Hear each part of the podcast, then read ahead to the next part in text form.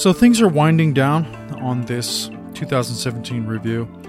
The last three subjects I want to talk about are the tax bill, Russia, Russian Russian interference in the 2016 election, and the sexual harassment revelations. I'm not going to talk as in depth as I have have prior, but I do want to address these subjects. I think they're significant, and I think they're stories that are going to continue into the coming year, and definitely, obviously, with the tax bill into 2019. So the tax bill, basically, all I have to say is one thing: it's super regressive, possibly the most regressive tax reform bill that's ever been done in the United States. I'm not I haven't done research on that statement. I'm just saying it's possibly that regressive. And uh, there's a great article in on Bloomberg.com. The name of the article is "Inside Wall Street's Towers: Traders Grouse Over Trump Tax Plan." And I'm going to quote from the article: Wall Street traders who rake in hundreds of thousands of dollars a year or more eagerly awaited a Republican overhaul of the U.S. tax code. Now many are huddling with accountants and concluding the real gains will go to billionaires and other captains of industry. So, if you read the article, it goes into detail about how corporations really benefited from the tax bill. And I just think it's hilarious how uh, politics makes for interesting bed partners. You know, the poor and the so called Wall Street traders are both potentially, I mean, in a sense, in a sense, based on my reading of the article, getting fucked by the tax bill. So I think it's beautiful. I think it's ironic and poetic. Um, I'm sure it's not quite it's simple, but it does draw on the notion that it's super, a super regressive tax bill. And I also wanted to share an excerpt from All Things Considered, and it's uh, an economist, a Princeton economist, talking about the tax bill. His name is uh, his name is Alan Blinder, and here's a little snippet from All Things Considered of him talking about the tax bill? First of all, it blows a hole in the budget. Uh, at a time when we don't really need this. We're at full employment. We don't need stimulus. It's not 2009. Secondly, while the president has claimed this is the biggest tax cut in history, which is blatantly false, it probably is the most regressive tax cut in history. Thirdly, or fourthly, or whatever I'm up to, under the guise of achieving greater simplification. Remember, it was going to be on a postcard? The law opens up a number of new and pretty egregious loopholes while closing very few. So we're going to get a more complex, more loophole ridden tax code that's regressive and unbalances the budget. So he goes into a little bit more detail, more complexity on the bill, but that little snippet does a wonderful job of encapsulating how I might see the tax bill. It's a disappointment, and we will see where it goes. I, I actually think that people are waking up. Well, I'm not certain. I'm not absolutely certain. In the short run, I don't know if people are waking up to Trump. It's really about his supporters waking up, and I'm not sure if they are waking up.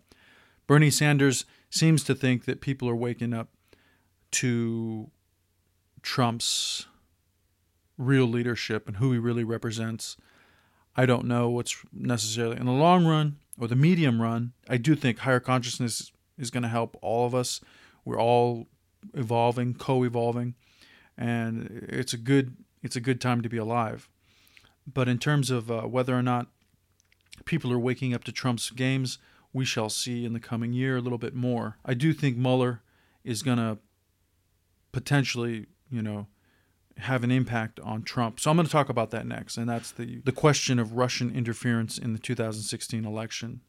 This is a subject that deserves a lot of attention, but it remains it's a subject that also has a lot of uncertainty woven into it, principally because the investigation isn't done. So we'll see where it goes. Normally, you know, I'm really focused on the ethical question and not as much on the law breaking question. I'm, I, I'm, I often concern myself with the moral and ethical dilemmas and issues at hand, not always with the legal. This is a situation where I'm very interested to see where the laws go because I definitely think the Trump campaign acted unethically. I don't think that people can see otherwise unless they really want to. But the question is whether or not they broke the law. And I think that's going to get really interesting and whether or not Trump gets confronted and what happens to him, et cetera, et cetera. So I did want to make this one observation in relationship to this question There was an article written by Charles Krauthammer, and the title of the article is Bungled Collusion is Still Collusion. And basically, he makes that argument. The campaign, in particular Don Jr. and others, they bungled their collusion effort or their effort to get information on Hillary Clinton. But if Charles Krauthammer, who is a leading non academic conservative in the United States, a, a, a, person who does commentary for Fox News, if he's you know saying that there was collusion, I think I think it's a strong a strong indication that there was a uh, there was some collusion. There was an intent to collude with with the Russian government. The last subject I want to talk about is the sexual harassment revelations from this year of 2017. It's good that these revelations have occurred. I think it's a positive move forward. I think it's an illustration of what I've been discussing, which is the process of a higher consciousness that's coming into coming into the world, and we are bringing it into the world. Um, we are the people that we have been waiting for. I think is a is a quote. I think it's a quote that's been misused, but I also think it's a it's a good quote. We are the consciousness that we are trying to bring into the world, and part of that is going to mean that we're confronting negativity and darkness. And the revelations that have to do with sexual harassment are a part of that confrontation. And it's a good thing that these things are coming into the foreground. What I think was interesting, and I hate to uh, highlight Kevin Spacey, I think Kevin Spacey is a great actor, but I thought his response was so. I thought his response was so unfortunate. He bl- sort of blamed drunkenness and um, blamed it being a misunderstanding or whatever the case may be. And I, I think these types of excuses they worked in the past, but I think we're living in a world where they, they're not really working anymore because people are waking up. I thought the I thought it was great also that Bush 41 was getting confronted for his behavior because I think that guy has I mean, he's done crazy shit that I'm not going to get into at this time. It's a huge digression. At least he's getting a little bit of a negative reaction out of what he's done in his life. I think he deserves it. It's time for him to get confronted, and I think it's a good thing. Now, underneath this story of sexual harassment, I think there is a, another level to it, and that's the pedophilia. And it's something that basically in this country I don't think we're ready to deal with, but I'm ready. I'm I'm happy to deal with it. You know, I got no fear about it. Um, I think more and more people are coming to an understanding that there is a sort of an undercurrent of pedophilia at, in the political realm, in the entertainment realm, and it's a it's a disgusting phenomenon, and it's a peculiar phenomenon. It's uh it's strange. And Corey Feldman and Elijah Wood are one, a couple of a few people that have discussed this issue, and there's a lot more to it. Again, getting back to Bush 41, this is a history that can be researched. You can do this research. It's a subject matter that you can look into anytime you want. Uh, there's a whole investigation that has to do with uh, a story out of Nebraska, and it did make it, it made the Washington Post during the 80s, and then it kind of died down because I think people were overwhelmed with the subject matter, and I think even to this day, people are very overwhelmed by this subject. It's a very uh, unsettling sensitive subject that people can't handle. It's it's it's it's alarming, but but it, it deserves attention. It deserves to be rooted out and dealt with. And I think as we continue this process of embracing a higher consciousness, it will get rooted out and it will get dealt with. And I think that the se- the sexual uh, harassment revelations that came out during this year, I think are the beginning of this process. And it's probably going to be a 10 year process or a 20 year process or a potentially a 100 year process. Women have been mistreated for a very long time. I know that's true. I know that's an easy, we can easily say that, that, that we know that's true. Have children been mistreated for a very long time? I say probably yes. Uh, I think the church has been a part of that for a long time, but not quite as long as, as I, I, I don't really know. I mean, I don't know when this trend of, of pedophilia began in the higher echelons of Western society. I don't know when that started, but these are both profoundly negative uh, acts that people engage in, and we're coming into an awareness of it, both the mistreatment of women and the mistreatment of children. And we're coming into an awareness of it, and we're dealing with it. It's going to take time, though, but I think it's a good thing that we're dealing with it. And it is, it again, has to do with the rising consciousness.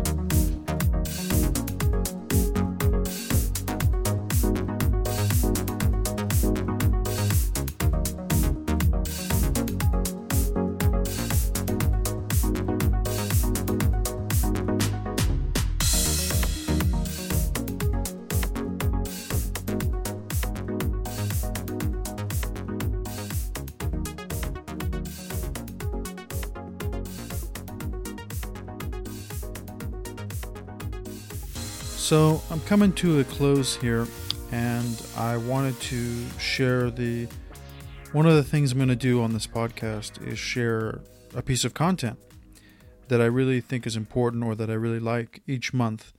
So this is going to be the content of the year, and it comes from an interview from Vice News or some component of Vice. I don't know. They have so many different pieces. I don't really know probably Viceland. And it's from Eddie Huang, and it's an interview he has with a so called white nationalist. And as I said earlier, you know, I'm not really in a world without white dominance. I'm not so sure that you can tell the white nationalist he he can't be a white nationalist. Uh, and I think we are living in a world where white dominance is becoming obsolete. So here's the snippet. It's actually relatively long because it covers kind of subjects that I discussed, but in a different way. Europeans have probably, on a per capita basis, killed more than anybody else, but because they were technologically more advanced. Where does gunpowder come from? It comes from China. It's just that Western civilization took things from people. And I think when you get to older civilizations, they become more benevolent. They don't hang on to things like genetics as much. They understand how experience changes you. Base them on facts instead. That's essential. But what I Let's find get- interesting is you're so into facts and you're so into science, but then you supported Donald Trump, right? Well, that's a whole different question. That's a whole different subject. Let me, let's get back to... But I want to know how it is you voted for Donald you. Trump when you're so into facts, because his entire campaign is not based in facts. It was all based in propaganda and emotion. I voted for Donald Trump for one, one reason only. His policies, if implemented, would slow the dispossession of whites in the United States. If you were to deport all illegal immigrants, if you were to think very hard about letting in any Muslims, all of this would slow the rate at which whites are becoming a minority. I wish Why are you so worried about the white dispossession of America? Because I want my people to survive. Is that so strange? We don't control China. We don't control any place where whites are not a majority. And if we become a minority, we will not control our own destiny anymore. I grew up in this country as a minority, as the children of immigrants. I mm-hmm. was their first child born in America. And while I didn't have much possession or didn't much control, I really enjoyed myself. And I think that if you ask a lot of Americans, they would say that I had a lot to offer this country. You know, according to you, I guess I would be perpetuating the dispossession of white America. That is true. That is So, true. would you say uh. that you wouldn't want me in this country? So that's an interview. That's a snippet taken from an interview between Eddie Huang and Jared Taylor. Eddie Wang works for Vice magazine. He used to have a TV show online called uh, Fresh Off the Boat, I think.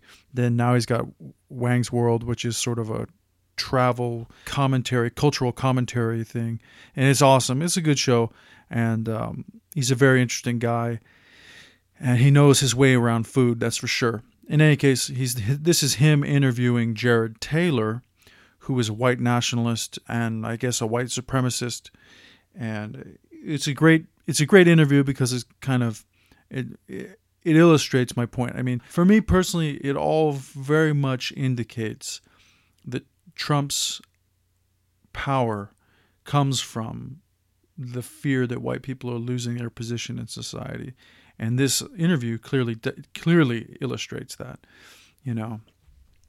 And I want to share that. I, I I think it's an interesting subject. I think it's a process that we're all going through. I think it's a good process. I don't think it's good for there to be a dominant race in the Americas. It should be shared. Power should be shared. It should, at least, I hope it should be shared. Um, yeah, I think it should be shared. It's scary. Sharing it is scary, both uh, in many ways. And the reason I say that is because you don't want to be on the losing end uh, in a situation where it's not being shared.